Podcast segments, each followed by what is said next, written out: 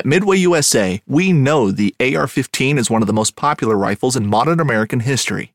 Known for its modularity and widespread use, it's often considered essential to any gun collection. The essential things you need to run an AR 15 are usually always in stock during shortages, things like magazines and 5.56 ammo. Whether you're looking to buy a new AR 15 or buy parts for your modern sporting rifle, log on and for just about everything for the outdoors, shop midwayusa.com. Boat Trader is America's largest boating marketplace with over 100,000 boats to choose from. We offer simple, comprehensive solutions for those looking to sell, find, and finance new or used boats. Visit BoatTrader.com to get started. Hey everyone, thanks for listening to the Western Hunting Hub podcast. And today I've got Jake Saenz on from Atomic Athlete and Atomic Legion. We talk about training for the backcountry or just hunting in general. And it is not necessarily for the new hunter. So, this is kind of some motivation things for trying to stay in shape year round. And really good tip that I latched on to uh, that you have to listen for. So, that and then a really good training program that I started using a couple years ago. Haven't used it in about two years, but um, so maybe that makes me using it one year. No, I think I used it two seasons. But anyway, it's a really good training pro- program that I really liked. And so Jake Saenz kind of talks about all that program and kind of where it started. So give this a listen. And again, thanks for uh, all the habitual listeners that are out there every week, downloading, listening, and uh, hopefully enjoying or get something out of it. So, again, thanks and make sure you like, follow, share, whatever. Thanks. Have a good week.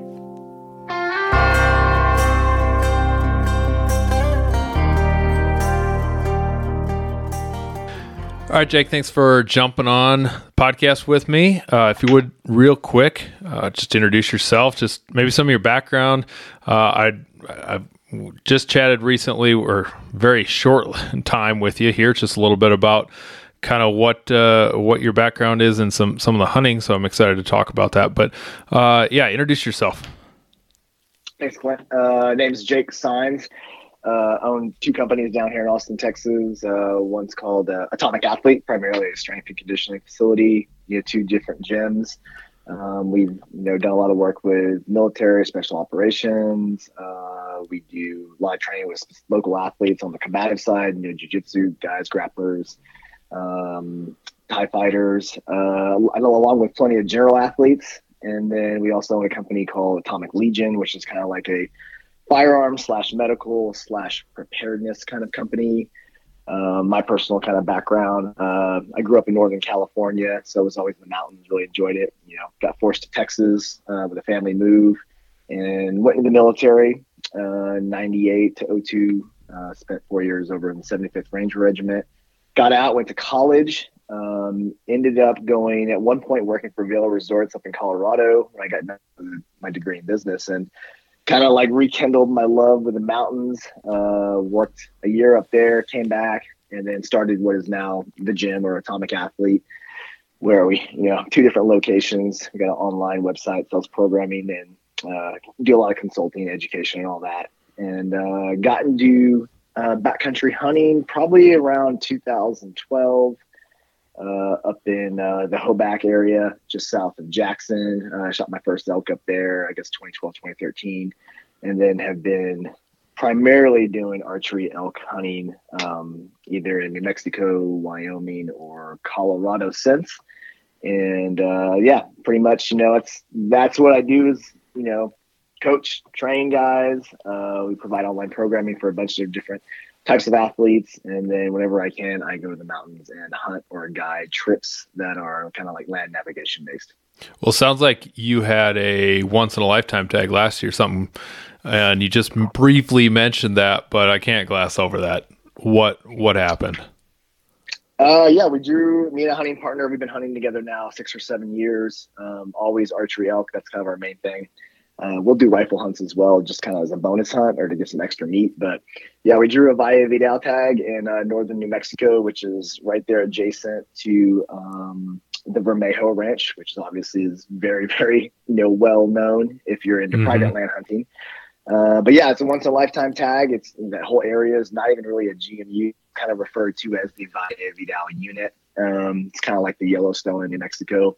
Awesome place. Uh, whenever we apply down there, we always throw a Hail Mary, and somehow we kind of hit it last year. So yeah, we went down there.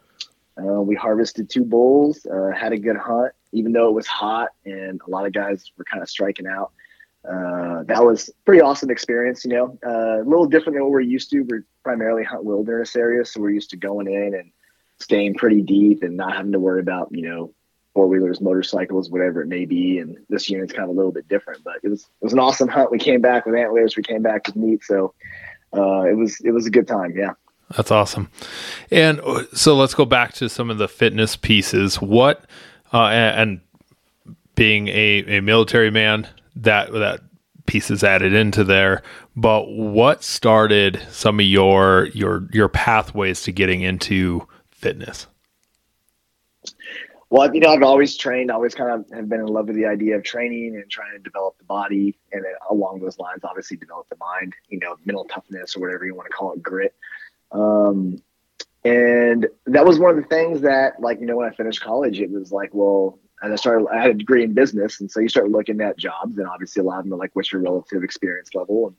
And, and I didn't want to go into corporate America. Um, and so I just kind of was like, well, what do I have experience in? You know, I competitively powerlifted in high school, obviously in the military, you know, did plenty of physical training there. And then when I got out, I was doing more of the kind of, you know, the bro style training, going to Gold's Gym, you know, trying to get as big as possible and I guess it was right around 2007 I got introduced into of all things road cycling, hmm. and um, uh, started hanging out with a bunch of guys who were road cyclists. Which you know most people think of road cyclists like it's those assholes. excuse me, it's those guys on the side of the road in tights and they're taking up part of the real estate that my car is supposed to be in. and su- surprisingly, it was probably one of the most aggressive, intense sports I've ever participated in. And I, I put it above Brazilian Jiu Jitsu tournaments. I put it above triathlons or, and a lot of things I've done. And uh, it, it, what it really did was introduce me to the idea of training versus working out. And so I got to be exposed to, you know, guys who were following very, very structured training programs with big picture perspectives. Um, and then that kind of totally shifted my mentality in regards to like how I deal with fitness versus just trying to be the big, strong looking guy. Sure. And, uh, and then that, that made a, a huge deviation, not only in my training, um, but also just my mindset. And I think it really also greatly influenced like Atomic Athlete and how the company has developed and how our programming has developed. So then in high school and college, it was powerlifting. Was there any other sports you did, or is it?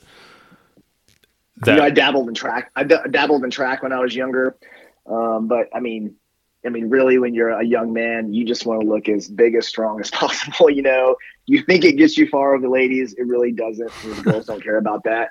You're really just trying to look scary in front of other guys. Once you get to a certain age, you realize like how the whole game works. You know, and um, so yeah, I think I was just infatuated with this whole like GI Joe mindset. You know, just you know, big, strong, muscular, athletic, intimidating looking, and uh, the more I got into uh, a some of the endurance sports and b some of the combative sports, you know, Brazilian jiu-jitsu and other sports, I realized that none of that really matters. You know, I mean, it's a very kind of vain pursuit that doesn't have much carryover or much longevity.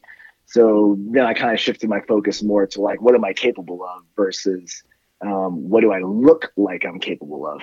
Right. Huh. So interesting pathway. I was just kind of curious as to it. It it's just all a part of getting to know who you are. Um, and, yeah, yeah. so I do want to uh, tease everybody with a little just to to stick with us here. We you do you have developed a, uh, something for hunters, so we'll we'll be getting to that as a tool.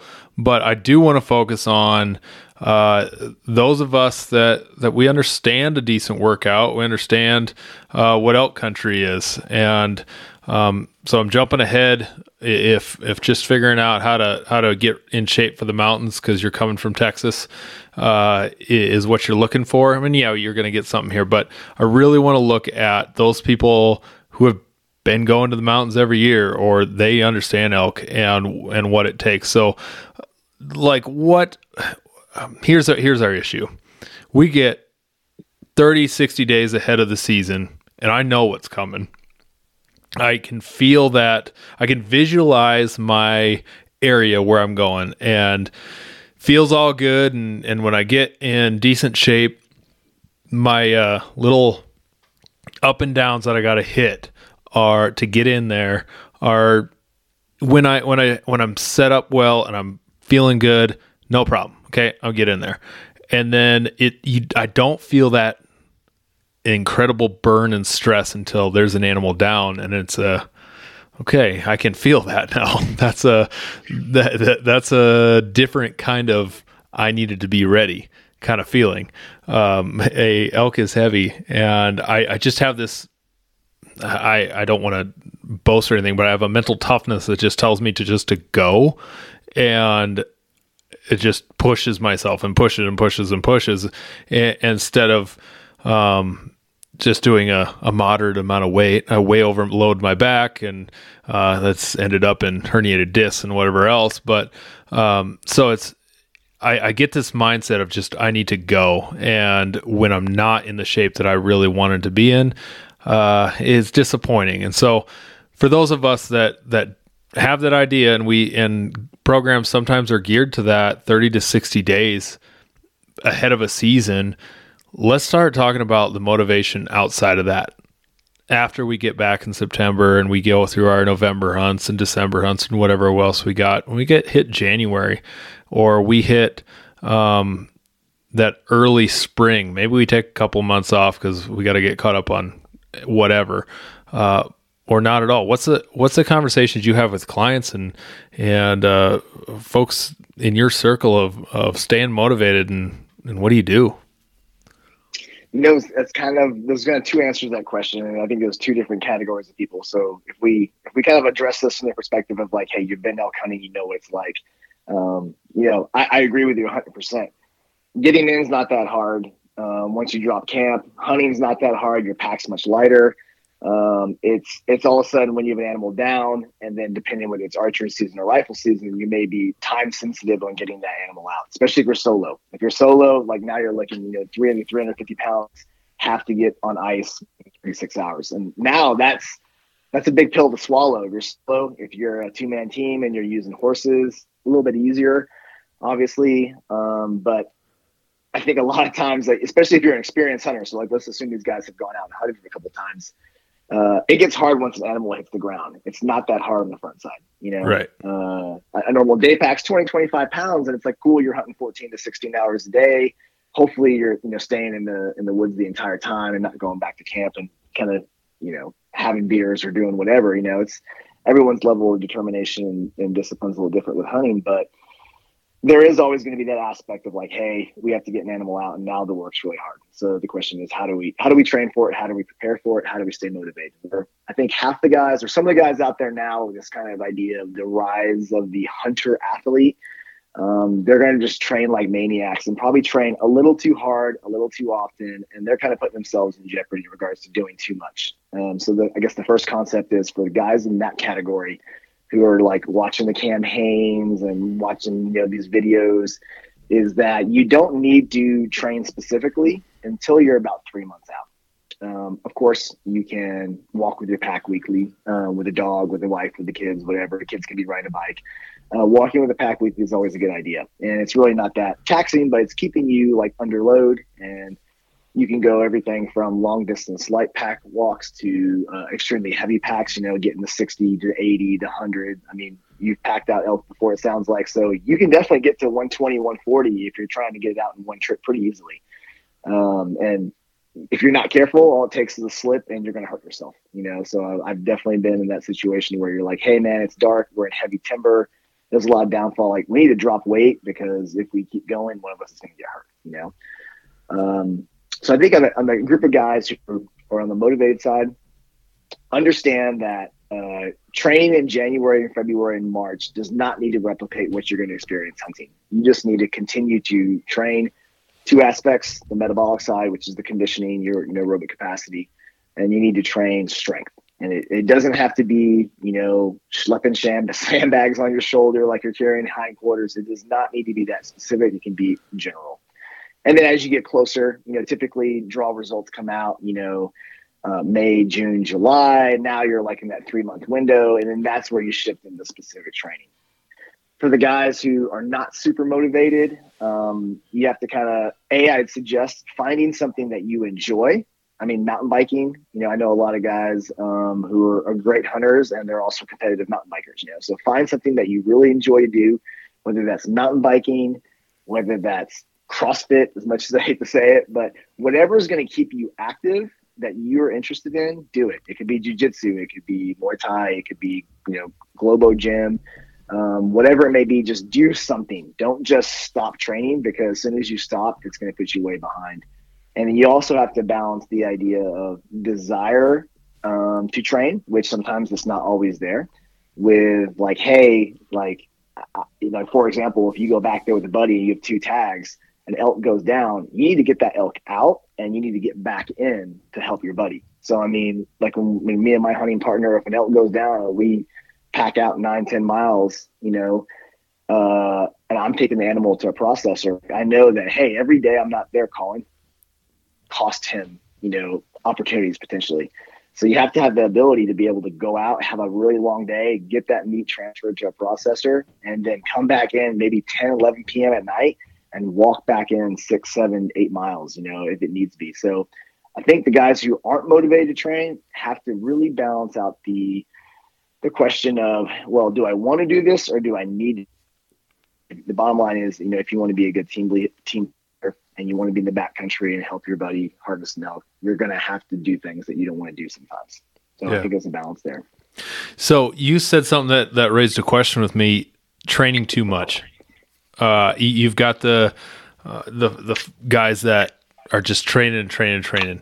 Is that are you saying that in a psychological uh, it, it, concern or uh, physical? Uh, I would say it's more on a physiological aspect, right? So um, the bottom line is like you have two when it comes to training and just the body in general. There's kind of two aspects, right? You have you have like your brain, your mind, your motivation, which I usually equate to a driver. And then you have your body, which I equate to a vehicle. And you can be a really motivated driver and push your vehicle beyond its limits and just it was just going to burn up on you. So that's kind of that's kind of the hard aspect of this conversation is uh, there's people who are going to be on both ends of the spectrum who hunt and hunt successfully and you're going to have the guys like, I mean, there's a lot of other companies that are like, hey, it's all about mental toughness. And, and like the bottom line is, it's like, hey, you know, from my experience of coaching professionally for now 13 years and owning two different gyms and training thousands of athletes, including lots of military special operations guys, is that you have to kind of tailor the programming and like how you're training based on the individual. You can have guys that have this idea and this mindset that more is better. I'm going to do more, more, more. But at a certain point, the body's like, nah, it doesn't matter how bad you want it. The body's going to give up. And, you know, obviously we've all, you know, people on social media post things, show things. I did this. I ran to my leg, my bones broke, whatever it may be.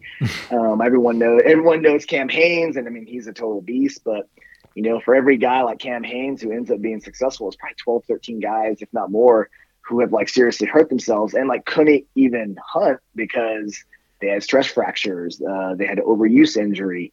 And so one of the aspects that we really teach, especially in our programming seminars with military guys, it was like, hey, you need to do as much as possible to prepare, but not too much to where you go in there with a potential injury. Because if you're on a, a hunt or a military selection, for example, and you got this one little hitch that you know has been developed because you've been going a little too hard, that that hitch will become exposed and and it's going to cost you in the long run. And the thing is, you don't hear any glory stories on social media about the guys who trained their asses off for 10 months and did a super high volume and they went into a hunt with a stress fracture and they couldn't actually finish the hunt because they were so jacked up. So there is that balance of like, hey, you need to train, you need to train smart, you need to train hard, but you, you have to understand that a body does have its limits, you know? Yeah. And I I heard his story recently just about how he he uh, Cam Hanes literally doesn't sleep. Doesn't sleep, and it's a early early mornings like when he has his long long days of training for an adventure race. It's like two o'clock, three o'clock in the morning going for a run, and then it's getting up and he goes to work, and then he runs during his lunch break and then he comes home and he runs and then he sits and has family time. It's like, yeah, there's no recovery time in there. Yeah, and, and I, it's like it's. I always use this example of like, for every successful person you heard using this model, like how many failed, and that's the question. And and it's like now after coaching so many people, it's like, you know, oh, well, like a marathon training program. It's like, well, I just did this, and it's like, okay, well, you're one of the few guys who didn't get hurt doing that protocol. You don't hear from the guys who get hurt doing it, you know. And same thing happens in military selections, and uh, there's just you know you see this one figure, and and like I mean Cam Hanes is a total animal. I mean, he does ultras, he does you know hundred plus mile races. Um, I'm not sure how his quality of life is or how well he moves when he's not warmed up, but I know at least my me personally is you know getting my 40s now. Uh, it takes a lot longer for me to to warm up, and what happens is you know I want to continue to hunt until I'm 60, and so I don't want to, or maybe even longer. I don't want to like sacrifice that longevity right now to try to be like two or three levels higher than I am in the mountains right now. Because as as of right now, you know, I hunted out west for I guess nine years. I've harvested nine elk. Um, I've never been held back by my fitness. And granted, when I was younger and more motivated to train, I trained a lot more. I trained a lot harder. But as my skill developed in the woods, my uh, my success rate went up more based on skill as opposed to fitness and and just moving over ground. You know, it was like, hey, like, do we need to move right now or do we need to sit? Like, should we move on that bull right now and just charge in, or should we sit and wait? And so it's kind of like, I guess I've kind of me and my hunting partner both were very physically oriented on the early side, and now we've kind of been like, okay, let's let's play this smart. Let's not just charge in there, blow the hunt, and then go find another bull, and then blow that one, and then find another bull, and then blow that one. Let's let's try to sit and think and have a little more strategy and think about like hey how actually kill this one bull.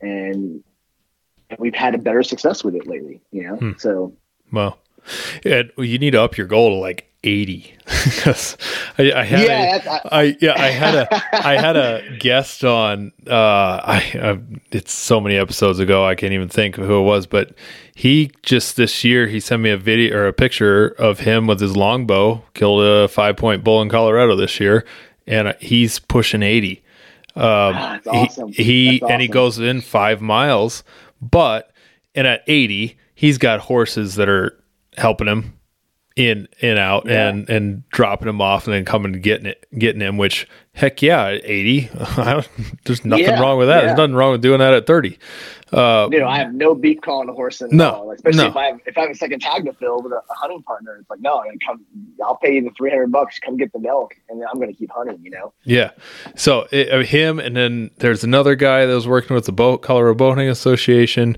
i mean he was 75 too and he'd he'd be still out archery hunting. So and i had asked that that gentleman the older one just kind of what it's like what do you do? And he said just a little strength training. N- not a lot yeah. but just a little strength training.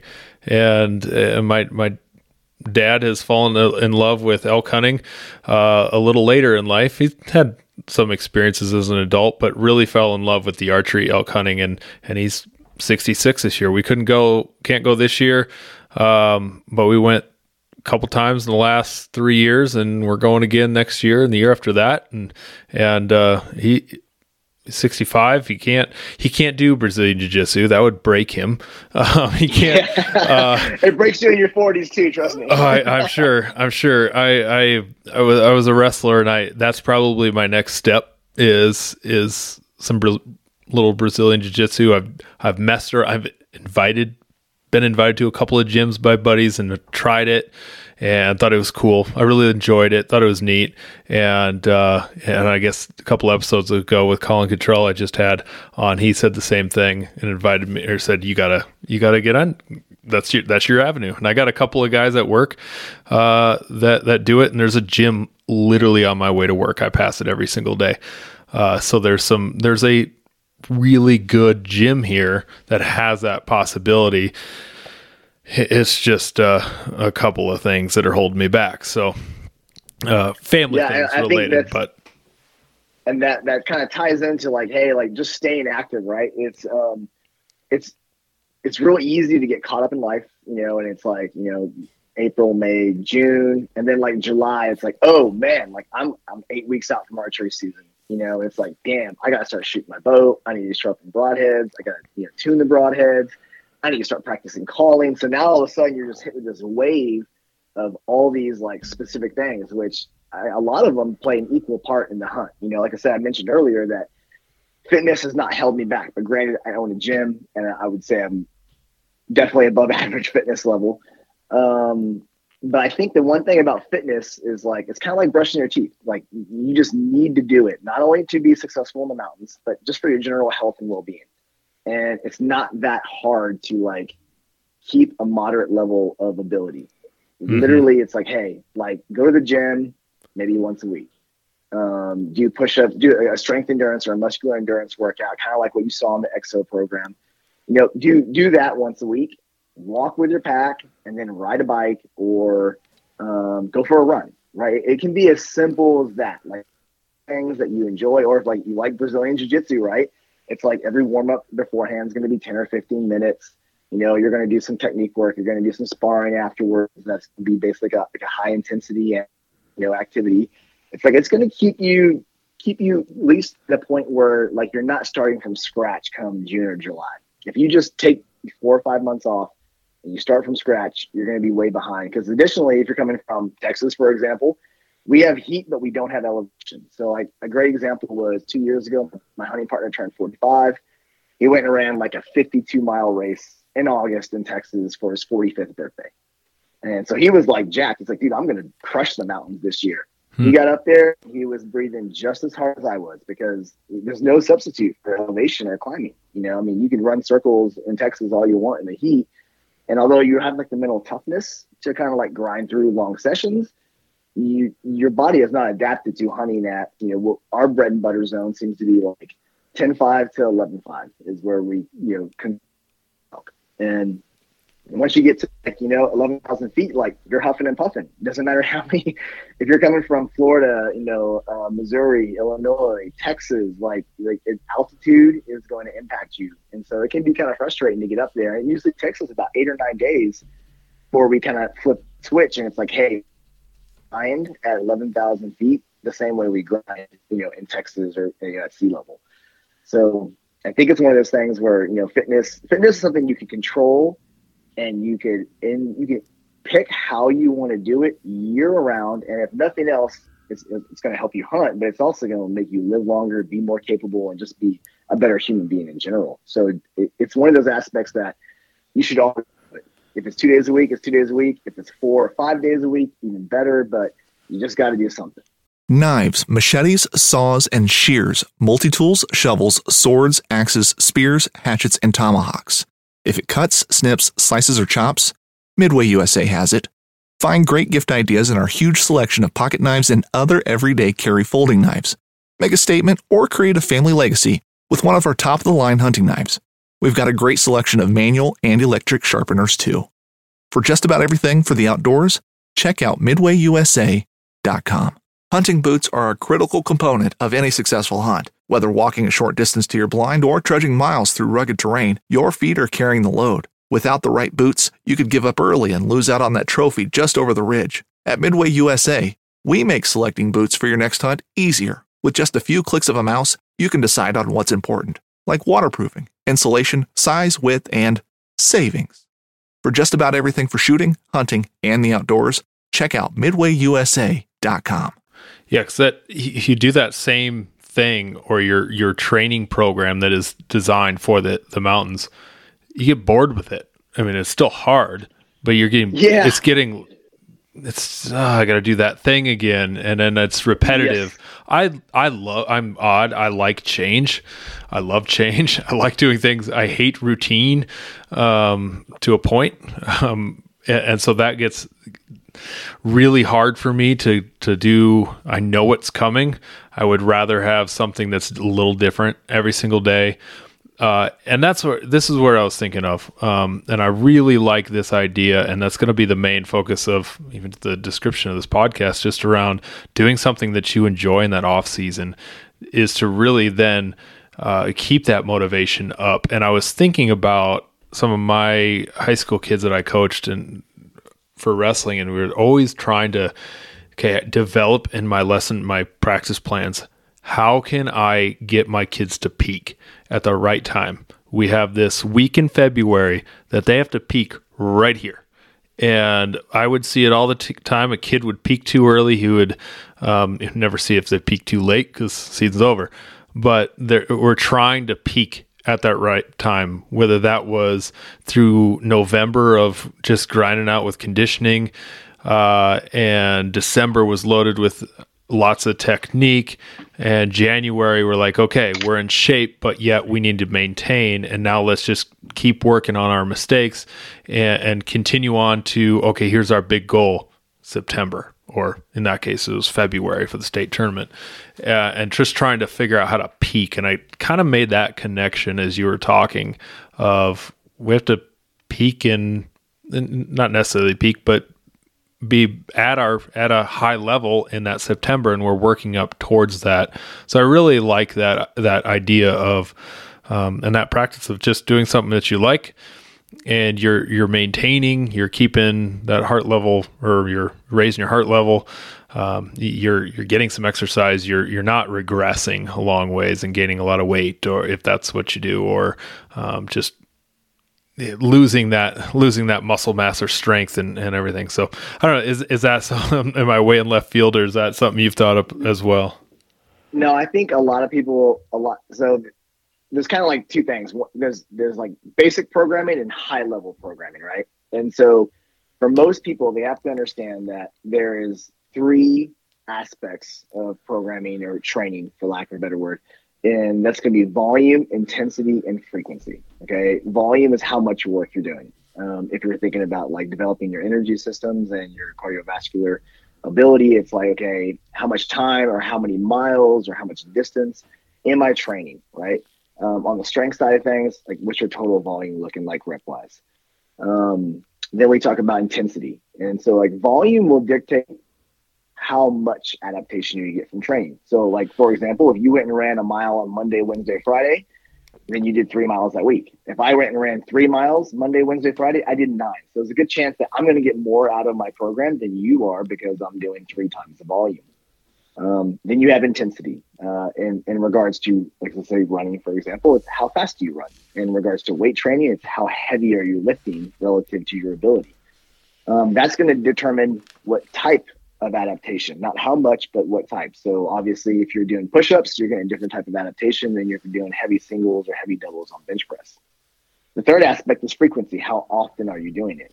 So let's just say, for example, that same analogy I used a minute ago, if you do three miles Monday, Wednesday, Friday, and then I just do nine miles Monday, you're probably going to get more out of it because you're hitting that that same type of training at a higher frequency. So by the time your body is making adaptations, you get another dose, you make more adaptations. You get another dose, you make more adaptations versus just like hitting it really hard one day. You make adaptations and then you're kind of like hanging out for a bit, nothing's happening. So your body's like, well, I'm just going to go ahead and dump those and it's going to go away. So there's always a, your muscles don't understand exercises. They don't understand miles. They understand how hard am I working and for how long and how often am I doing it? That's all they understand. So people like to always pick like, what's the best exercise? What's the best methodology? And we always have this conversation when we work with military guys. We're like, hey man, we're not teaching you how Atomic Athlete programs. We're teaching you how to program. So the programming we do in our gym is specific to our athletes. If you want to go to Special Forces Assessment and Selection, you have a different program and it's going to be very different than what we run in the gym if you want to go kill elk in the backcountry and you're going to go in 10 miles with a backpack and you got to potentially pack out 300 plus pounds of meat, we're going to run a totally different program. It's not going to look anything like what we do in the gym. And so I think people have to understand that there is no best exercise or best this or best that. It's like, hey, how do we manipulate these variables, volume, intensity, and frequency to accomplish what I want to accomplish, right? And so, for example, like you know, me and you might be backcountry hunters. We might be hiking into wilderness areas. The demands for us are going to be a lot higher than you know Joe from Louisiana, who is going to hunt from a truck two or three miles from camp, right? You know, and he's got a four wheeler. So it's like you have to really kind of take into consideration like what kind of hunter you are, Um, what am I trying to accomplish? And like, how fit do I need to be? Because I mean, a lot of guys that I've taken, I've taken hunting in the past, they're like, dude, this sucks. I do never ever want to do this again with you. and so, because it, it's like, like, hey man, I'm going back here for a specific reason, and I'm willing to do A, B, and C. But like, if they're just going along for the ride, they might not be willing to do that, even regardless of how mentally tough they are in the gym. If they don't have the desire to do what you're doing, then it's not going to work out well for them. So I think, you know, take a step back from all the common stuff you hear about like best exercise for hunting or the best this and like, hey, when you're in January, February, March, April, just do something. Just, I mean, you can buy a program from us. You can do random bodybuilder work and go for long walks with your backpack. You can mountain bike three times a week. Like, long as you're doing something to develop the metabolic side and the muscular side, like you're going to be ahead of the curve. I just want to go with the Elkhart. and yeah, I, I mean, I, yeah, yeah, I, I did. And the thing is, the past couple of years, like our hunts have been so easy because like we've just gotten better at finding them and better at killing them. And it's like, man, like, like it's you know, if you have those things dialed, then the physical aspect really doesn't quite matter as much. But if you don't know where those things are, and that's what oh, most yeah. guys struggle with, yeah. I think, Clint. If you don't know where elk are, then you're gonna have to put some miles on. You're gonna have to grind and grind and grind until you hear that bugle, and then and then it's like, okay, now like phase one is complete. I found them. Now I have to kill one. You know. Yeah, I I've been motivated by a a little quote from Remy Warren lately. He says, "Go the right way, not the easy way," and I yeah, yeah. I I really like that because he said he, he's explaining how, and he always talks about how he never gets winded like he he just plays the wind right, and, he, I, I think there's there's got to be some little bit of bend in the truth there. I mean, come on, everybody gets winded. Uh, I, I think it's like what, and that's something that's when a, when wind shifts, it's totally out of yeah. control, right? Oh, I mean, yeah. you could be walking and you're like, man, this is golden. Like you're moving, like he's bugling, he's responding, and then like you're walking, you're walking, you're you're, you're like 75, 100 yards out. You set up, and then all of a sudden you feel that wind hit your neck, and you're just like, oh god, please no, and then just boom, like you just get busted, you know? And yeah. It, it's one of those things like you can I don't care how fit you are, if the wind's wrong and you're not setting up correctly, you're going to get busted. Yeah. You know, it's just, that's just, you know, so it, it is a balance. I mean, I think I, when I first started, when I first wrote that program for EXO um, in the backcountry podcast or whatever, it was, uh, we had talked about it and I explained so much things and I was like, man, like I just, I don't know if guys are going to be able to like walk away from this and actually like have something tangible that they can like execute. And so I was like, hey, this is going to be like this is worst case scenario. You have not done anything and like you have four weeks and you just realize like, hey, I'm not ready. Like do this because this is going to be better than whatever you're probably going to come up with, you know, shooting from the hip. Um, and a lot of people, I said like, oh, technically you could do this back to back. And I didn't realize this, but a lot of people were emailing me and they were like, well, I've done it four times in a row. I go, no, no, no, no, no. That's not how it's supposed to work. You know, sure. You're supposed to do general training and then shift into specific training as the event comes closer. And so there's there's better ways to do that than just you know doing jump lunges with your backpack again and again and again.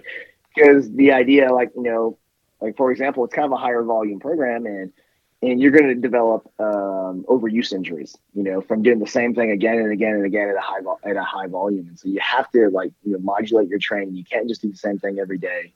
Um, like even we used the example earlier about mountain biking. Like if your bike is not set up correctly and you're clipped in, um, you can develop you know knee and ankle issues from having a poor fit on your bike. And um, so anytime you do something excessively, you always be like, hey, am I doing this right? Am I you know yes, I can be developing fitness, but I could also be developing an overuse injury in one of my joints. I think that's what Biden had when he fell off his bike. it just just weak ankles, mm-hmm. or the fact that he's 85 years old. I don't know. But yeah. uh, moving on to, I think this is a good segue though into this program that you wrote, um, and, and, I I just wanted to to highlight it and, and, go right to the source because I enjoyed it. Uh, I really enjoyed it. Uh, got to really spend some time starting in I, I, we talked about this earlier. I don't know, 2019, or I just feel maybe it was 2020 because it was one of those things where I found it then and uh, had some time, and I was in the garage, and I through the summer, time to make my tire to drag, and then uh, had things to step up on, and I had a Exo pack. I love the packs, I love the company, and I love their yep. extra resources in there. So, give us a little background on or or structure talk as to what this program is that you did with them. Yeah, so you know, I first did the podcast with Mark, and we were just kind of talking about you know training, and, and at that point, I think I had written a program yeah, the program has already been in existence because, you know, in my earlier days of hunting, like, you know, 2014, 15, 16, you know, I was like, oh, okay, like I'm going to try to apply this programming knowledge specific to like hunting. And, and one of the, I think the closest, the closest sport to like backcountry hunting would be mountaineering. Um, so like, you know, bagging big peaks, you know, especially if you're, you're having to use mixed climbing with ice tools and crampons and all that. And and that kind of kind of learned that from being in the Jackson area and working around a lot of the guides from uh, Exum mountain guides who would take people up the Tetons, right? They take them up the Grand, they would guide, and it was kind of interesting because they weren't very good gym athletes. And so when you think of gym athletes, you think of like you know like CrossFit level athletes who are competitive, regional, games level think of guys who can move excessive amounts of weight and they're very explosive, um, kind of like in the field sport world of like football and baseball. Mm-hmm. Um, but these athletes were, I mean, they were monsters in the mountains. Like they would like just run up these mountains. And in the gym, it was kind of like, yeah, you're kind of lanky and skinny, you know, and you can't really move much weight. Like, are you a good athlete? And then it really kind of dawned upon me that like, hey, like a good athlete that that question is specific to the environment and specific to what their endeavor is. So there's so many similarities between them, and I think there has been this mis misconception with training and like I mean I don't want to go back to Cam Hanes, but you see Cam Hanes getting all jacked in the gym, right? You know, yeah. it's like yeah. And it was like, man, like I'm sorry, like I I have a maxed out Mathews bow and there's no problem pulling it back. I don't have to do heavy single arm rows to pull my bow back you know? So like but really what it comes down to is like hey can you just move over ground? That's the challenge. Can you move over ground with external load? Very common in mountaineering very common in military selections right? So that program was kind of designed around a couple of concepts. One can i move for an extended duration because anyone who's been to elk county knows it's most likely going to take a couple of days if not my first archery bull took me 27 days so it, it, it is an endurance event you know, unless you're just really good or hunting private land, then it could be a 24 hour event, you know. Uh, sure. But for most of us, most of us, it's going to be at least a couple of days. Um, and the better you get, the shorter that window gets. But uh, so being able to move over ground under load, that was the primary aspect of that component.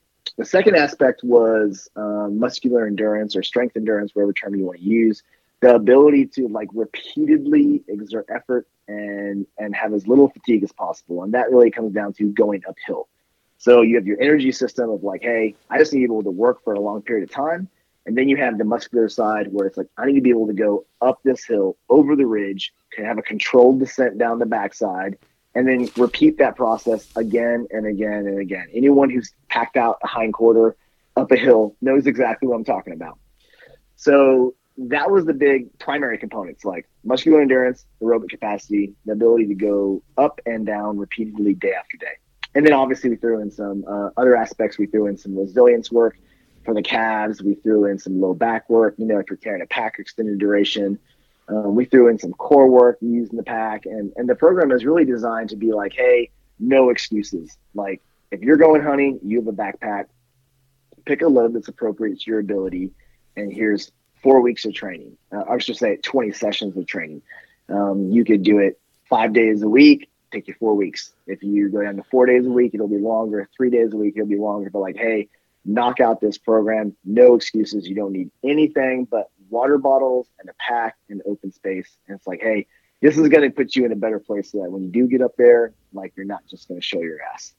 Yeah, and I, uh, you, you kind of touched on that for a sec, but what are some of the, those pieces of equipment that you needed for or need for this?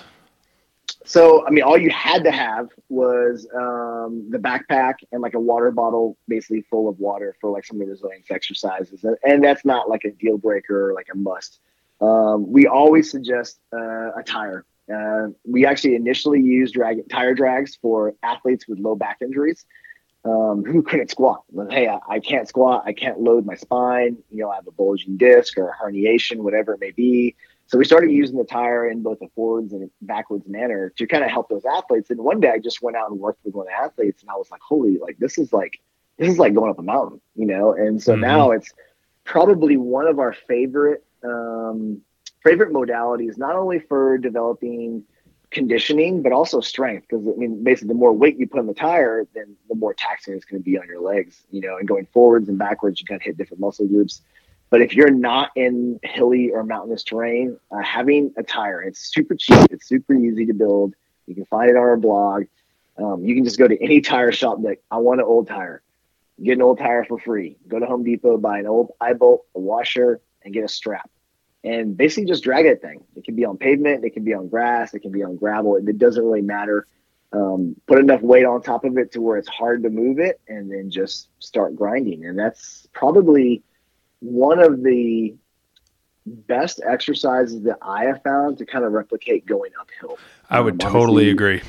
Totally yeah, agree. I, I did it. I did that all for free. I I, I found just yeah. stuff around an old ratchet strap. So I had a big waist belt. I had a, a retired carabiner from my climbing days, and then I had uh, whoever the previous landowner had ditched a tire over buried under the ground. So it was an old truck tire. I dug that out. The only thing I had to find was like, okay, on gravel here, the tire moves too easy.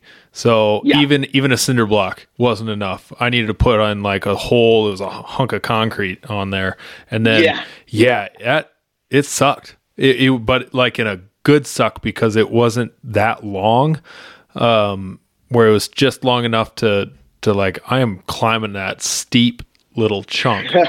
As that steep yeah. little chunk, and then I move on to my next thing. So there, it leveled out. I hit a bench, and now I'm kind of hiking, and then I go back to that rep of of climbing that steep thing, and oh, here's a bench.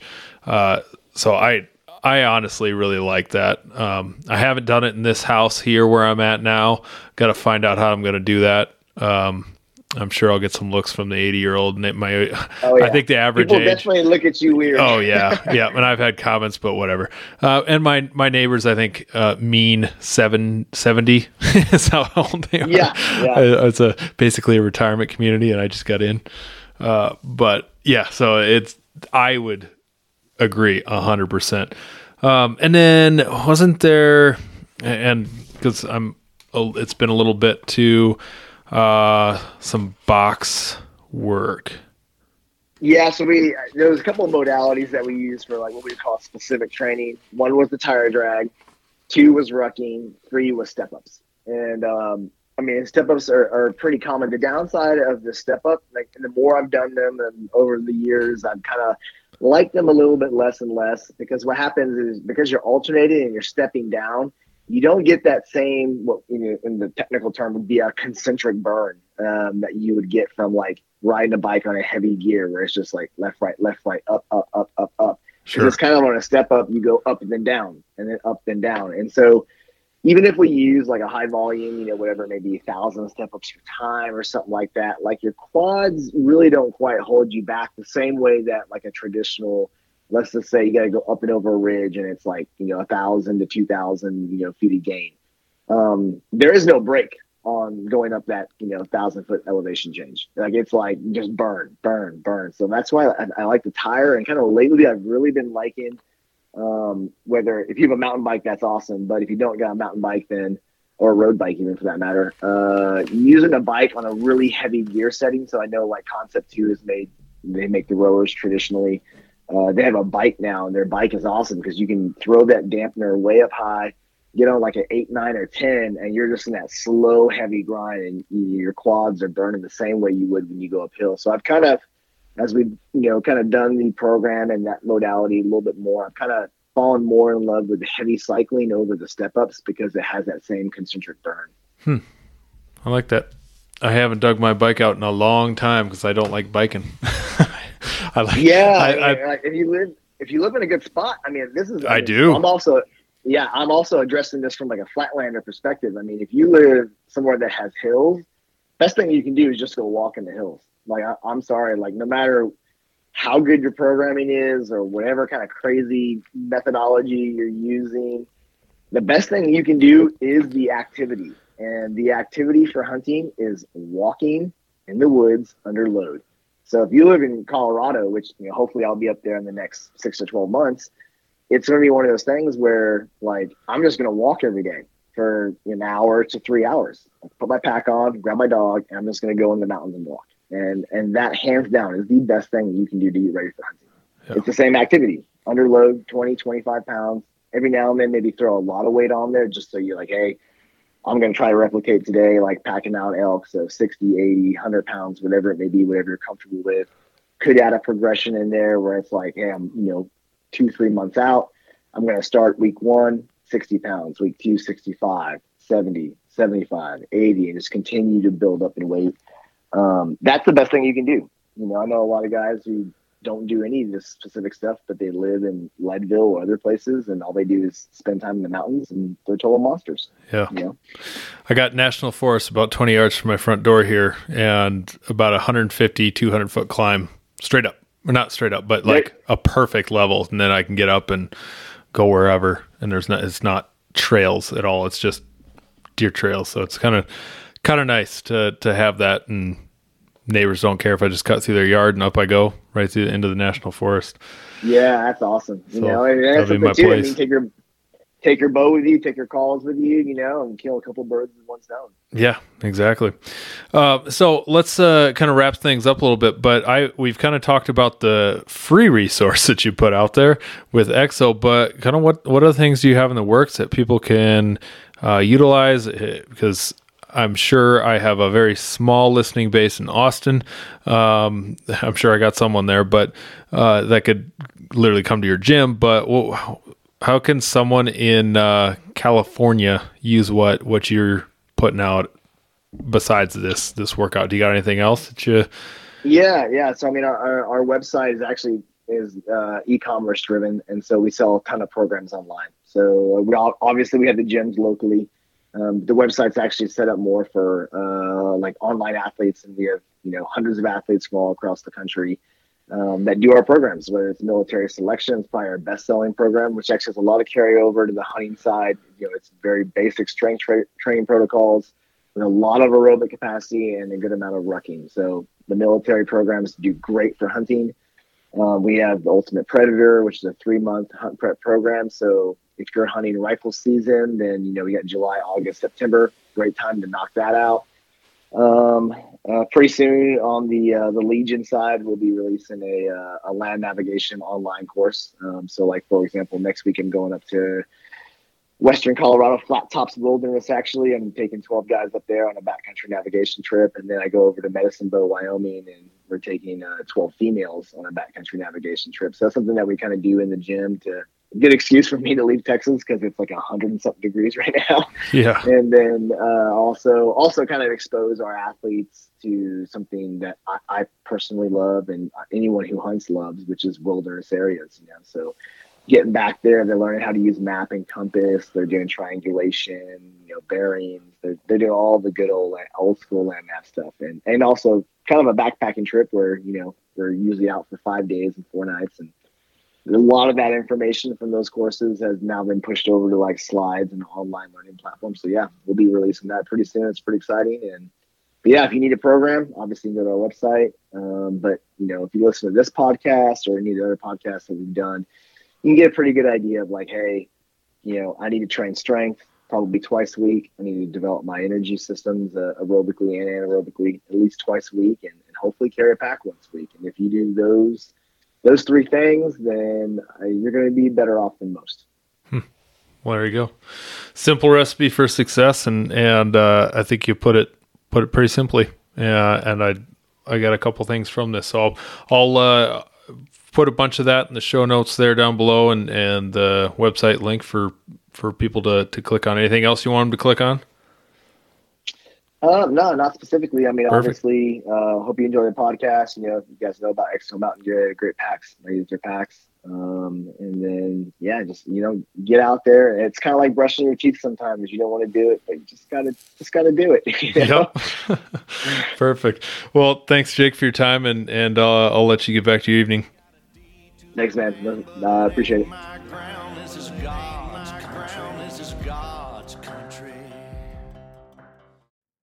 I'm Will Cooper, and you're listening to HuntStand's Make Your Mark podcast on the Waypoint Podcast Network. Stick around as I bring you more stories and interviews from veteran hunters and industry professionals who inspire us all to be better equipped in the woods and in life.